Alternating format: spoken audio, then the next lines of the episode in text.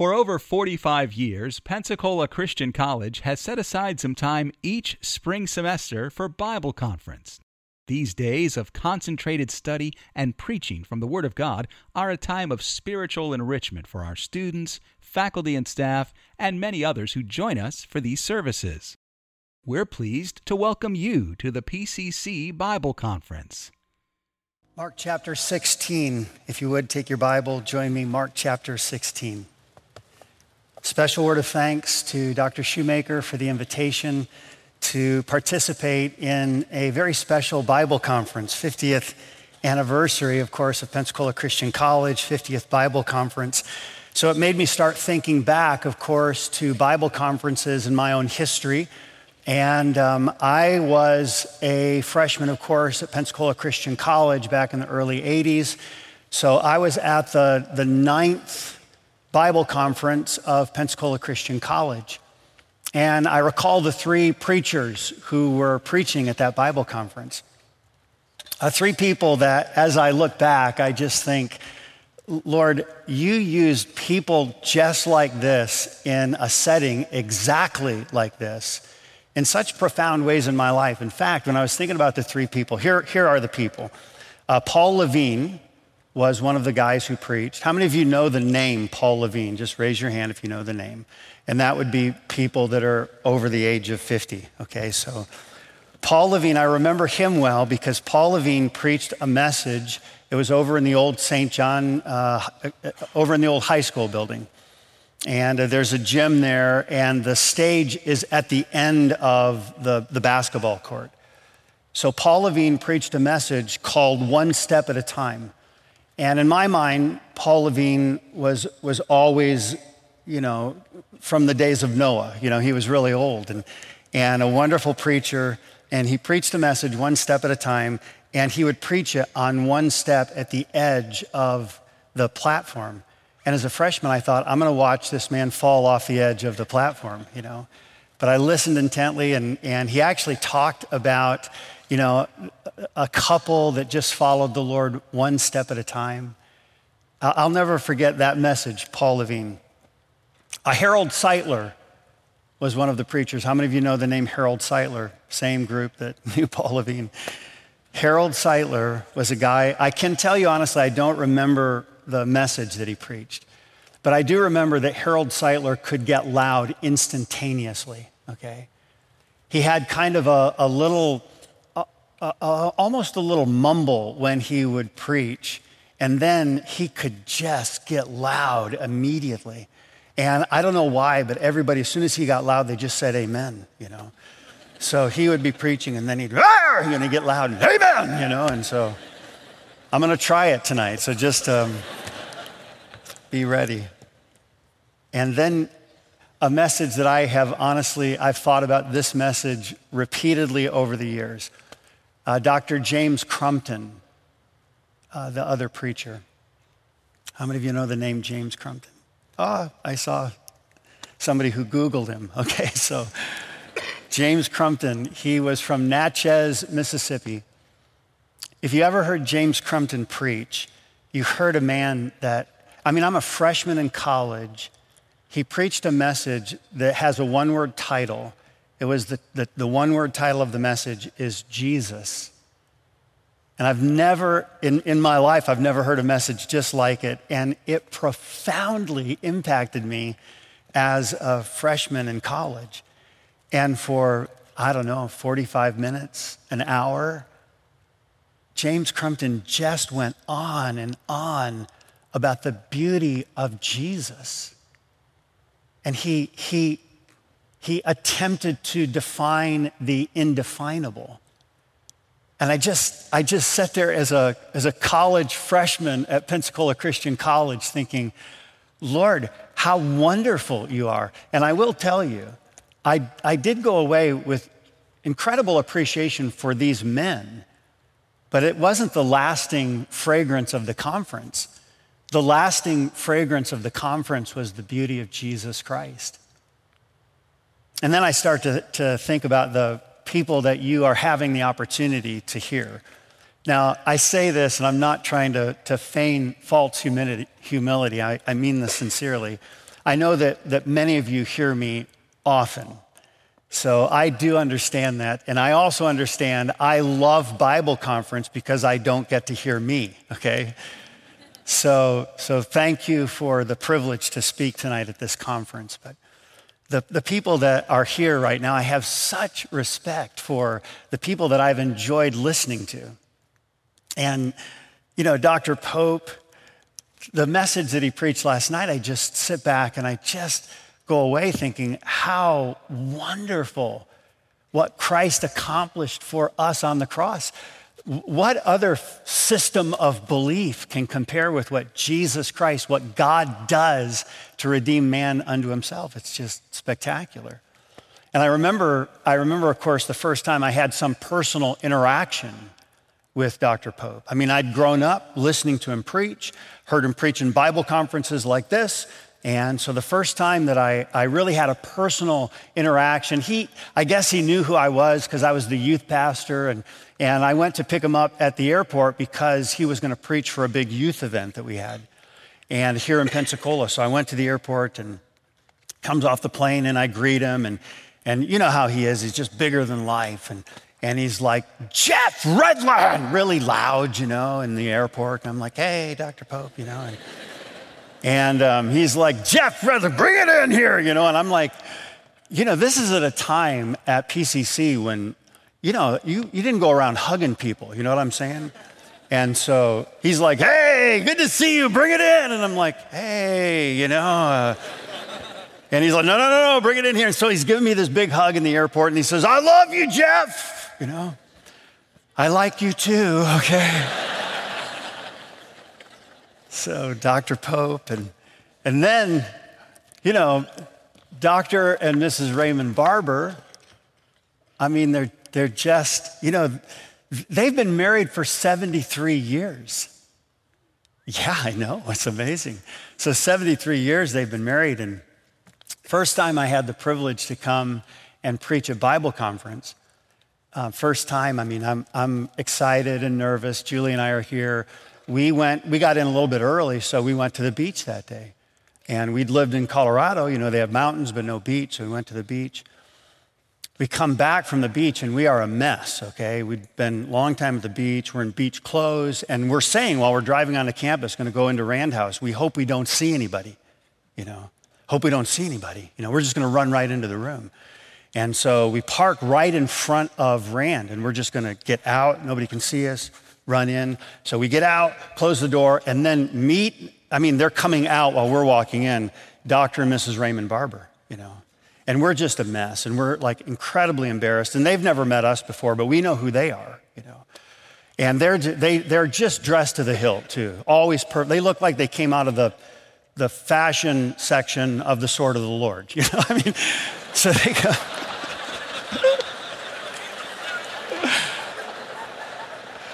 So they come walking out, and, and, we're walking in, and I'm like, hey, Dr. Barber. And, and he says, and, and who are you? Like, Tim Zacharias. I don't know. You know. I, didn't say that, but they were most gracious. When they played the clip last night of Shane Lewis, I just thought, oh, I, I miss Shane Lewis. He's in glory. So I miss Shane. And then I didn't know who was going to be played tonight. And I thought, while I'm sitting there, I'm thinking, last night I thought, oh, I hope it's Clyde Box. I hope it's Clyde Box.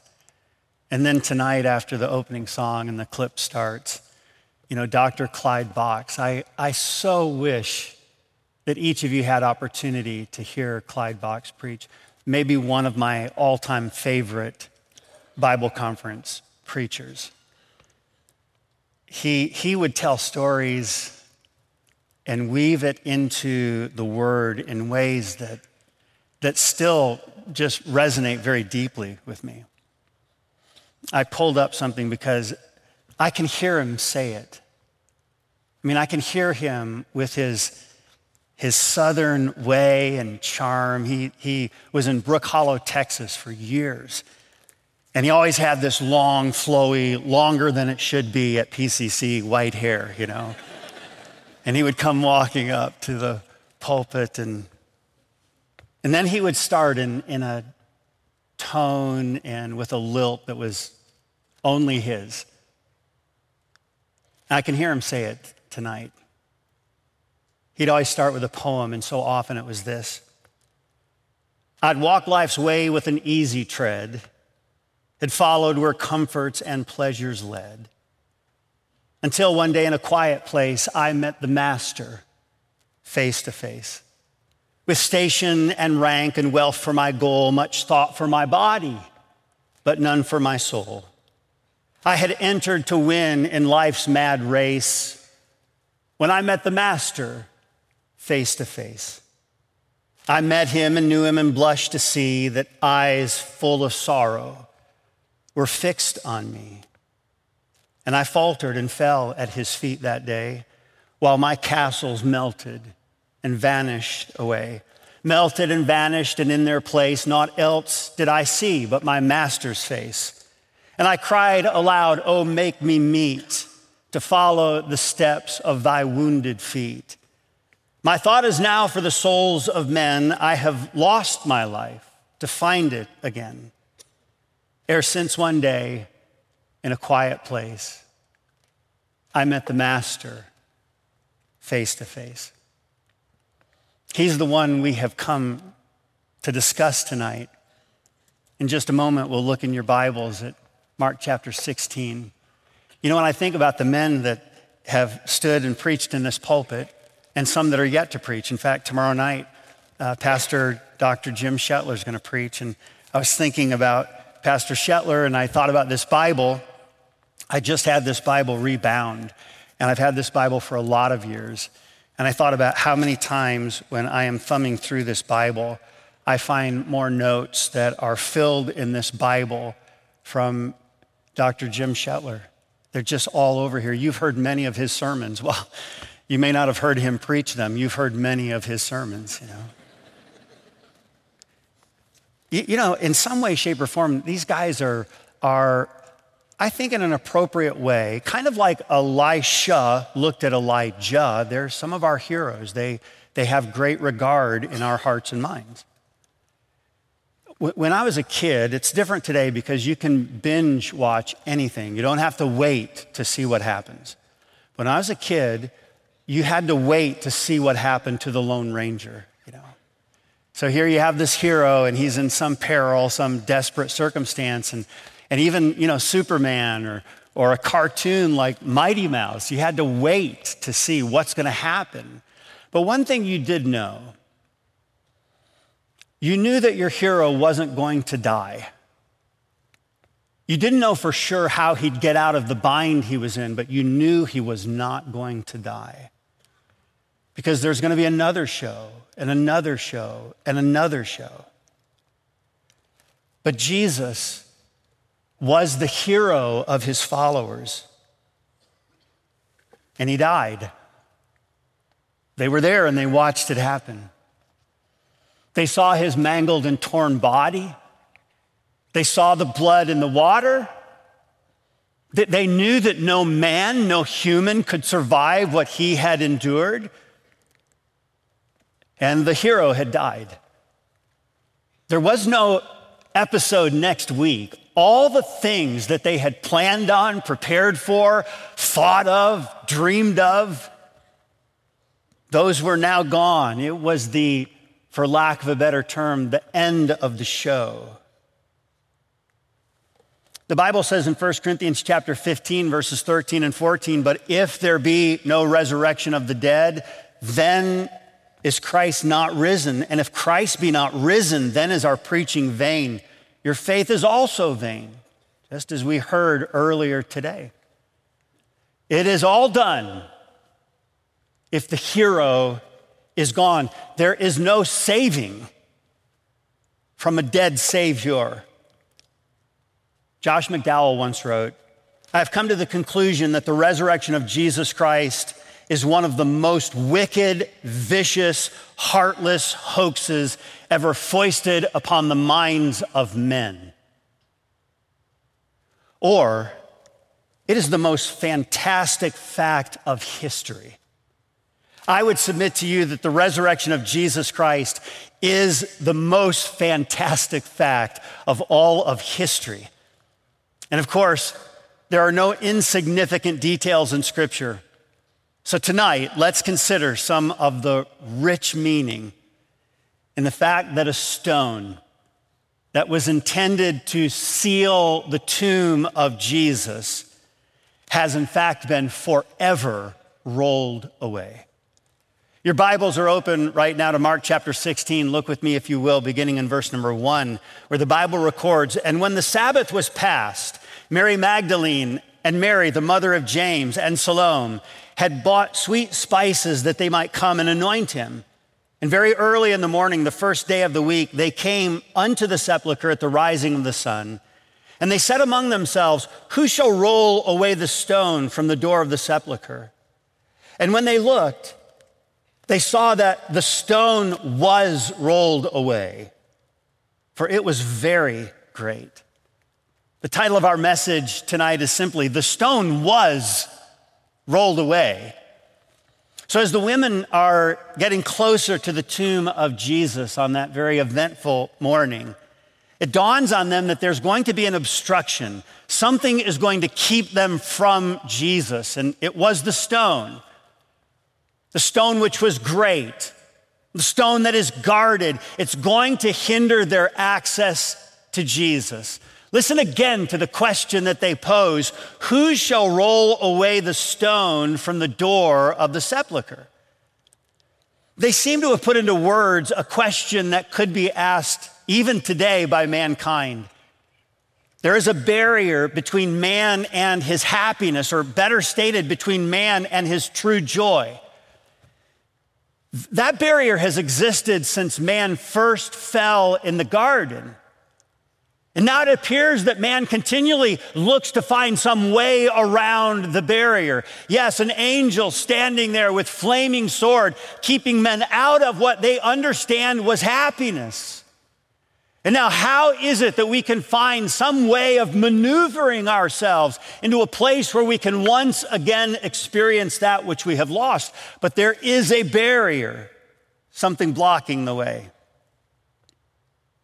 And so, in an attempt to find this way around, man comes up against the barrier. It remains very great. Who among the mighty of this world can accomplish the feat of rolling away that stone? No mere man can accomplish the task. Yet the task was, in fact, accomplished. When the women arrived at the tomb, the stone was rolled away, the obstruction removed, and the pathway cleared. One, by his own power, had conquered death, and the key to the tomb now must be relinquished. So, what happened when the stone was rolled away? There are three things that we'll look at somewhat figuratively, but in a very real sense, literally. What happens when the stone is rolled away?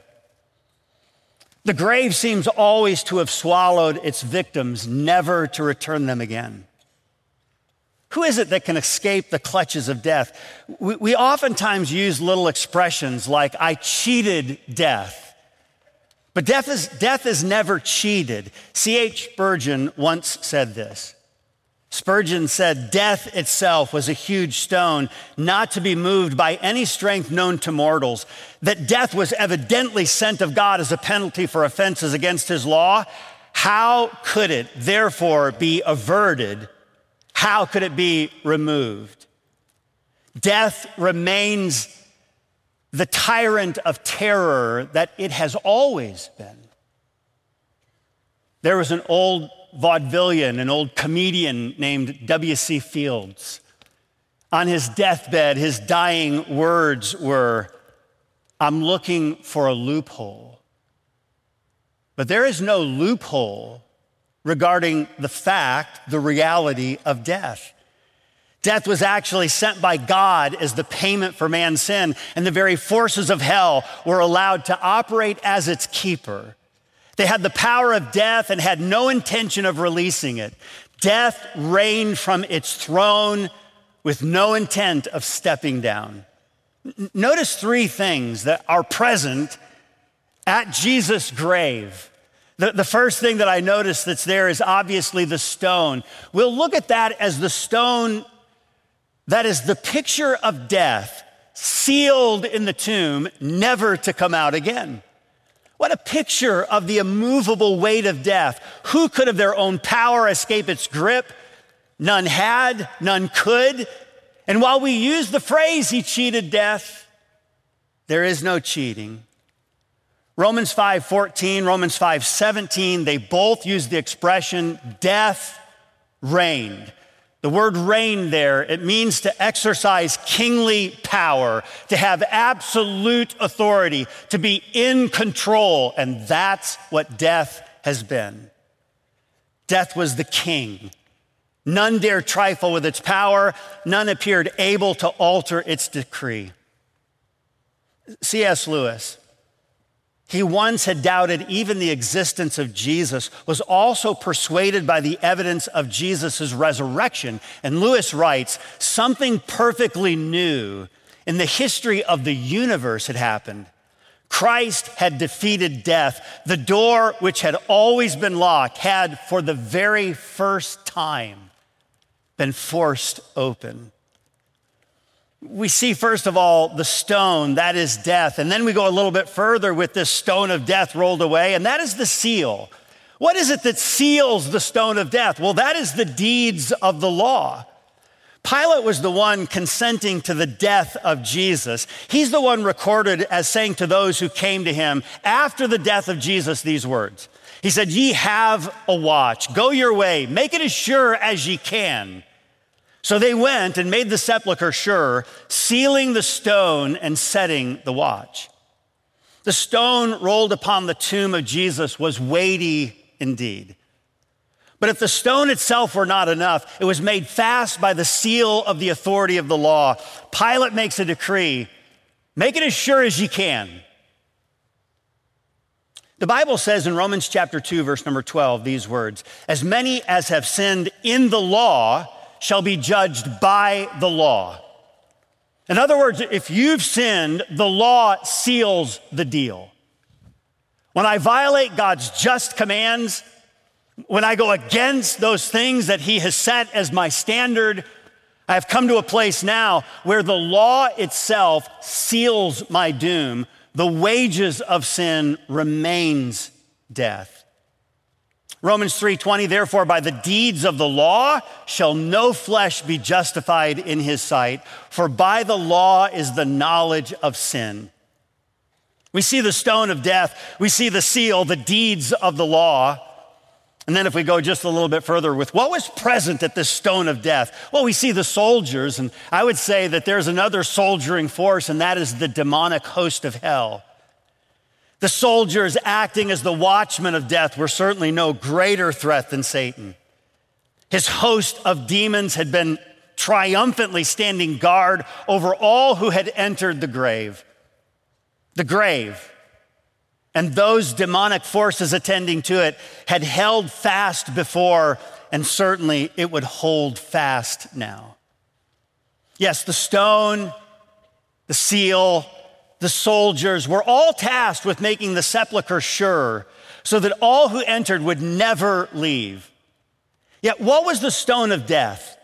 The seal of the law or the soldiering demons that stood guard? What were they against a sovereign Savior, a risen Lord, and a conquering King? Notice how he rises. There is no struggle there is no war now that is raging. The reality of it is finished is, in fact, a statement of truth. Now, Jesus rises of his own power. There is no wrestling, there is no striving. He's simply of his own power.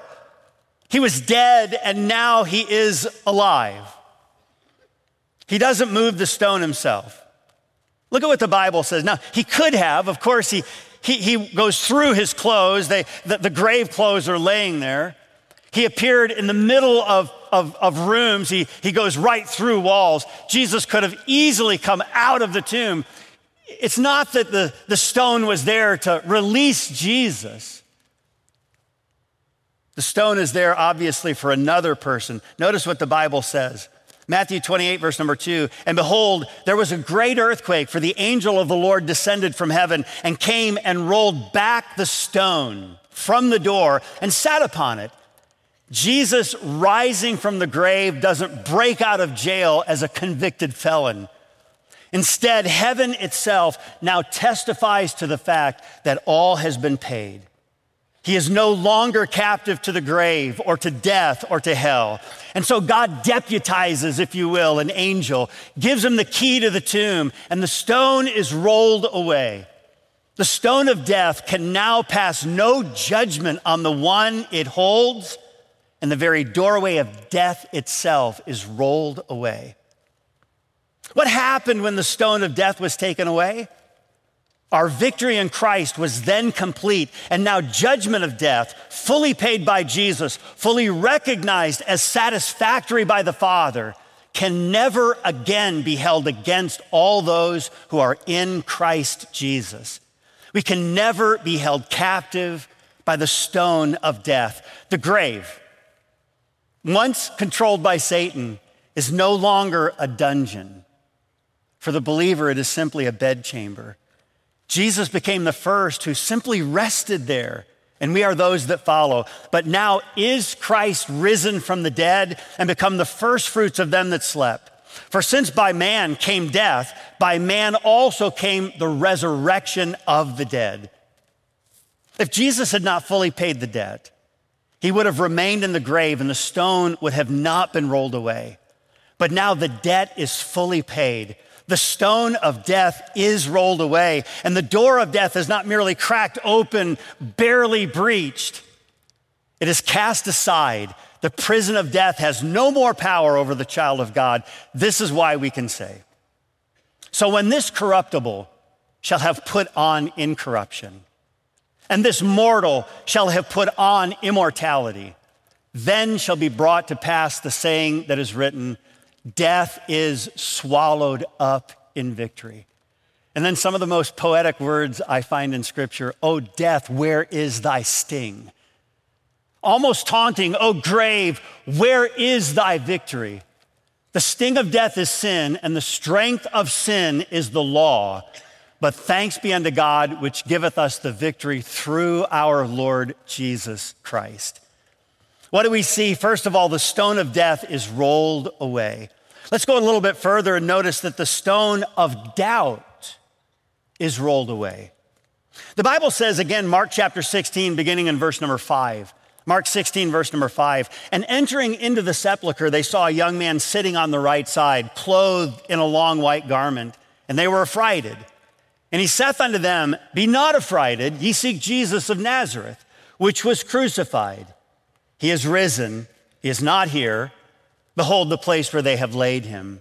But go your way, tell his disciples and Peter that he goeth before you into Galilee. There shall ye see him, as he said unto you. The fact that a stone, which was very great, was rolled away, now allowed for inspection, not of who they would find, but of who they would not find. Now, we have to remember this great stone is rolled away, not so that Jesus can be let out it is rolled away for those to be let in. And we can be absolutely sure that if Jesus had not risen from the dead, we would never have heard of him. He'd already passed the test of rising again. And now the women that come and are going to anoint a dead body, the disciples, they're already cowering in fear. They believe that everything had ended in tragedy. It can be firmly attested that if Jesus did not rise from the dead, his name would be lost to time and to history. But the Bible records in Acts chapter 1, verse 3, to whom he also showed himself alive after his passion by what? Many infallible proofs, being seen of them 40 days and speaking of the things pertaining to the kingdom of God. It should be noted that the resurrection of Jesus Christ is one of the most established facts in all of history. Those who testified to his resurrection were many. They were from all walks of life, classes, conditions, and none ever changed their testimony. No one said they were mistaken. No one said they were deceived. Let history produce the witness that says, I saw the body of Jesus. In 1 Corinthians chapter 15, verse number 6, we see that there were 500 who saw Jesus at one time. This is not some small, insignificant event. This is something that is very broadly known. Do you remember when the Apostle Paul is sharing his testimony with a Roman governor, Festus, and a king, a regional king, Agrippa? So Paul's sharing his testimony. He said, Listen, I, I find pleasure in the fact that this day I get to give an answer for myself. And so Paul begins to unpack the scriptures, the prophets, which these to whom he was speaking were familiar. He gets to a critical part in his testimony regarding the resurrection of Jesus. This is in Acts chapter 26, beginning in verse number 23. Listen to what Paul says that Christ should suffer and that he should be the first that should rise from the dead and should show light unto the people, to the Gentiles. And as he thus spake for himself, Festus said with a loud voice, Paul, thou art beside thyself. Much learning doth make thee mad. But he said, I am not mad, most noble Festus, but speak forth the words of truth and soberness. And then he turns to King Agrippa. He no longer addresses Festus. And he turns to King Agrippa and he says, For the king knoweth these things before whom I also speak freely. For I am persuaded that none of these things are hidden from him. For this thing was not done in a corner. Can you see his eyes burning into the very soul of King Agrippa when he says, Listen, King, you know what I'm talking about. This is not some, this is not some insignificant event that took place in some little tiny thing, some rumor that began to spread. King, you know this is widely reported, and you know these reports yourself.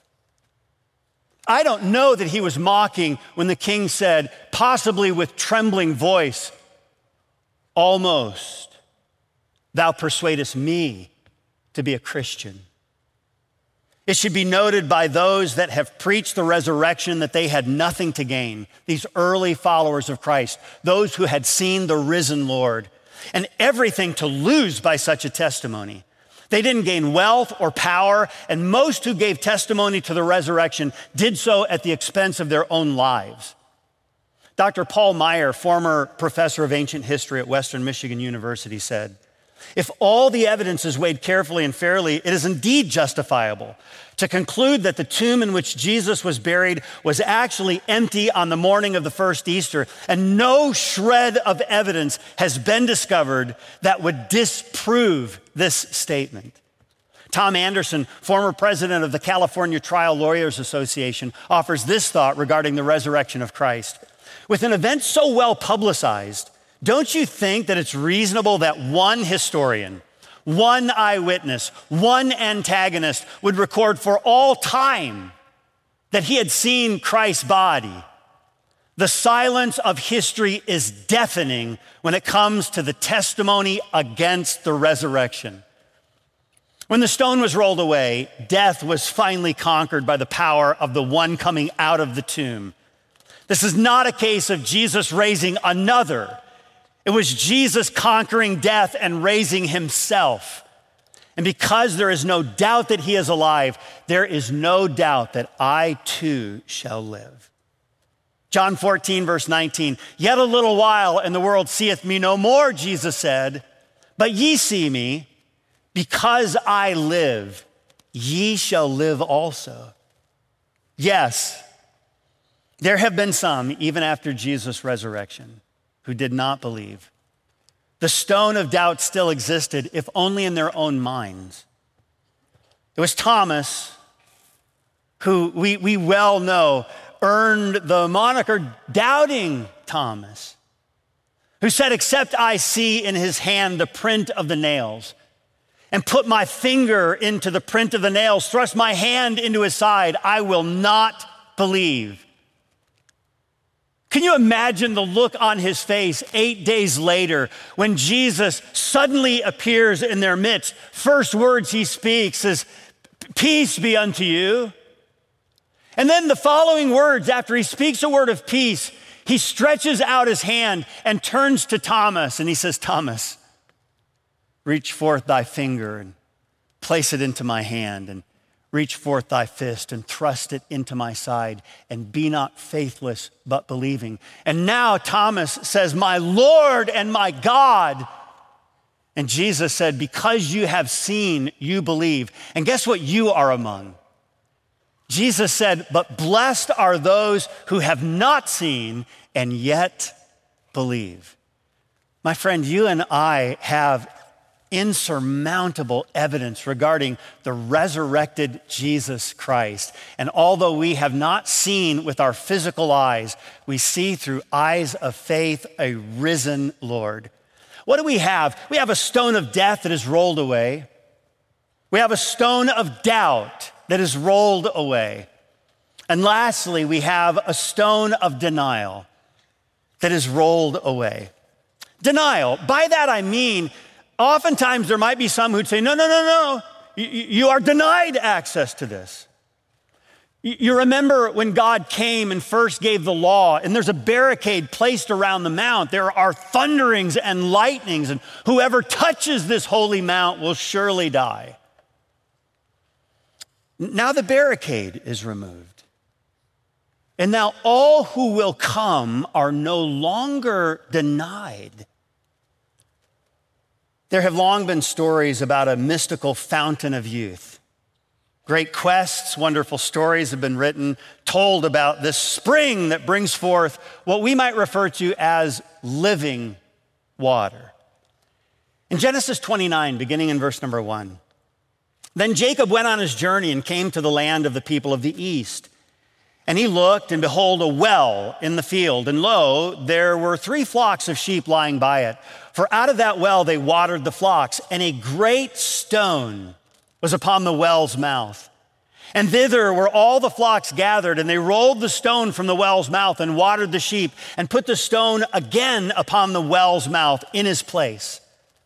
Here we see that, that unless someone came and rolled away the stone, the, the sheep were denied water, no access unless there was someone to roll away the stone, a well that Jacob observed. And then, sometime later in the days of Jesus, there is another well that's mentioned as belonging to Jacob. Now, Jacob's well was there in John chapter 4. Jesus, therefore, being wearied with his journey, sat thus on the well and it was about the sixth hour. There came a woman of Samaria to draw water. Jesus saith unto her, Give me to drink, for his disciples were gone away into the city to buy meat. Then saith the woman of Samaria unto him, How is it that thou, being a Jew, askest drink of me, which am a woman of Samaria? For the Jews have no dealings with the Samaritans. Jesus answered and said unto her, If thou knewest the gift of God, and who it is that saith to thee, Give me to drink, thou wouldst have asked of him, and he would have given thee living water. Because of the resurrection of Jesus Christ, the stone is literally rolled away from all who are thirsty. They may come and drink of living water. Jesus indicated that all this woman must do is ask, and he would provide for her living water. You and I know that Jesus is that living water. He died as the substitute in my place for my sin, taking my punishment and satisfying the holiness of God. Now, he simply invites all to come and allow his righteousness to be ours. He has rolled away the stone of denial and invites the sheep to drink freely. Revelation 22 17, and let him that is athirst come. And whosoever will, let him take the water of life freely. The stone of denial is rolled away. My friend, if you have not yet drunk from that fountain of life, would you consider drinking from that well even today? You would be what we oftentimes use in biblical language saved saved from the prison of death, saved from hell, saved from separation. And the only invitation is that we humbly accept what Jesus accomplished when the stone was rolled away. And he came forth as the victor over sin, over death, and over hell. It is no longer a stone of death. It is no longer a stone of doubt. It is no longer a stone of denial. Now we stand on a rock that is our salvation, a pillar that is our security, and a testimony of our submission to God Almighty. Have you yet believed? The Bible says in 1 Corinthians 15, beginning in 20, but now is Christ risen from the dead and become the first fruits of them that slept? For since by man came death, by man also the resurrection of the dead.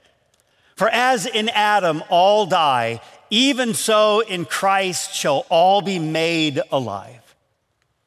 The songwriter wrote the words Lo, in the grave he lay, Jesus my Savior, waiting the coming day, Jesus my Lord.